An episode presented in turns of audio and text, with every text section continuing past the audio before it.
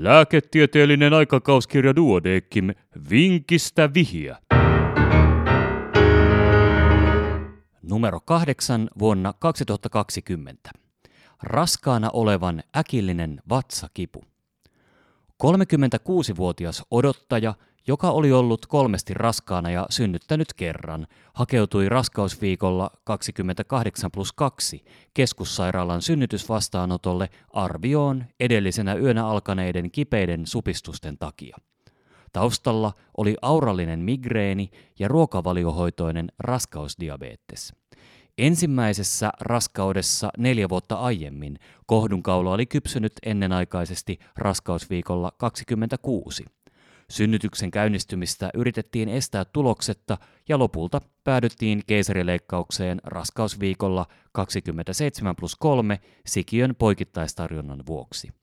Ulosauttamisvaikeuden vuoksi kohtuavausta jouduttiin pidentämään niin sanotuksi J-viilloksi kohti vasenta kohdun sarvea. Synnytysvastaanotolla odottaja oli kivuton ja supistukset olivat rauhoittuneet. Poikkeavaa gynekologista vuotoa tai kuumetta ei ollut, ja sikiön liikkeet tuntuivat hyvin. Kohdun suu todettiin täysimittaiseksi. Transvaginaalisessa kaikukuvauksessa nähtiin suljettu 46 mm pitkä kohdunkaulan kanava.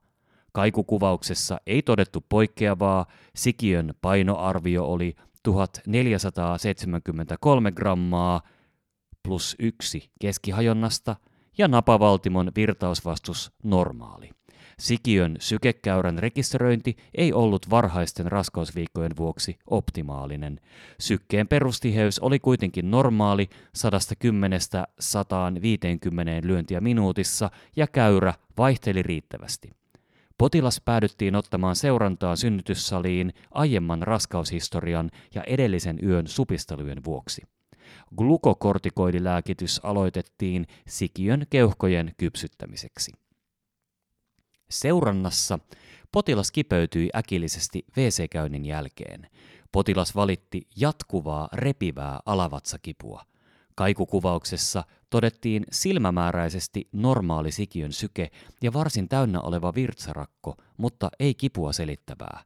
Vatsa oli kauttaaltaan aristava.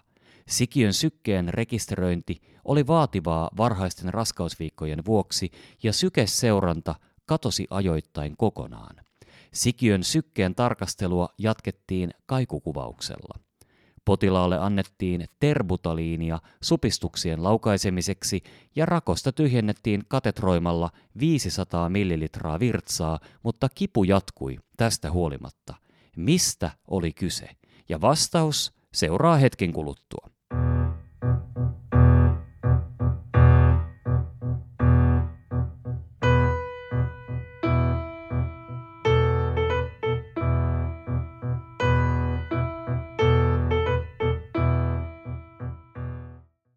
Vinkistä vihiä ratkaisu.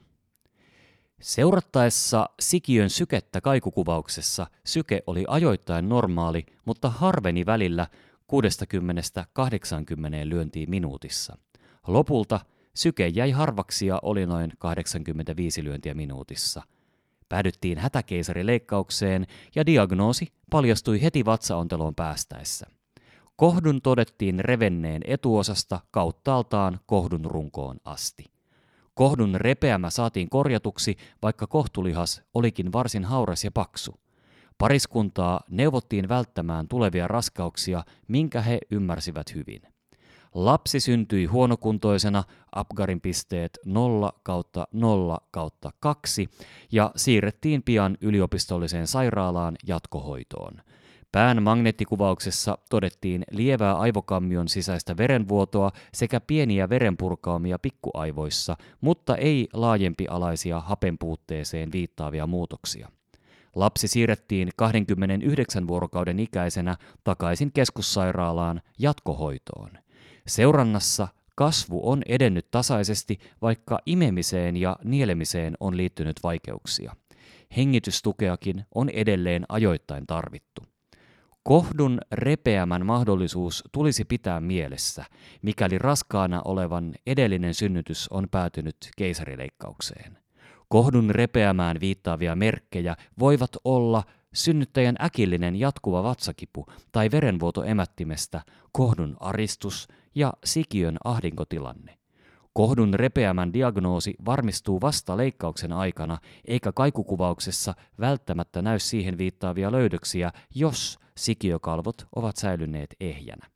Sikiö ei ole aina vatsaontelon puolella ja kohtulihaksen paksuuden arviointi kaikukuvauksessa on vaikeaa, kun potilas on kivulias. Kyseessä on harvinainen raskaudenaikainen tilanne, joka on yleensä hätäkeisarileikkauksen aihe.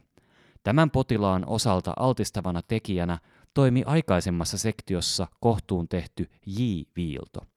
Siihen liittyy suurentunut kohdun repeämän riski verrattuna tavalliseen isthmisen osan poikittaiseen avaukseen.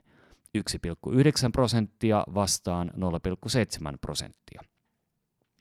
Ilman edeltävää keisarileikkausta kohdun repeämän esiintyvyys on hyvin pieni, 0,006%. Potilaamme tapauksessa diagnoosi oli varsin vaativa ennen leikkausta, koska tavallisimmin kohdun repeämä tapahtuu synnytyksen aikana, eikä synnytys ollut vielä varsinaisesti käynnissä. Erityisen harvinainen kohdun repeämä on näin varhaisilla raskausviikoilla. Ja tämän kertaisen vinkin olivat kirjoittaneet Karin Heinonen ja Tuija Hautakangas Keski-Suomesta.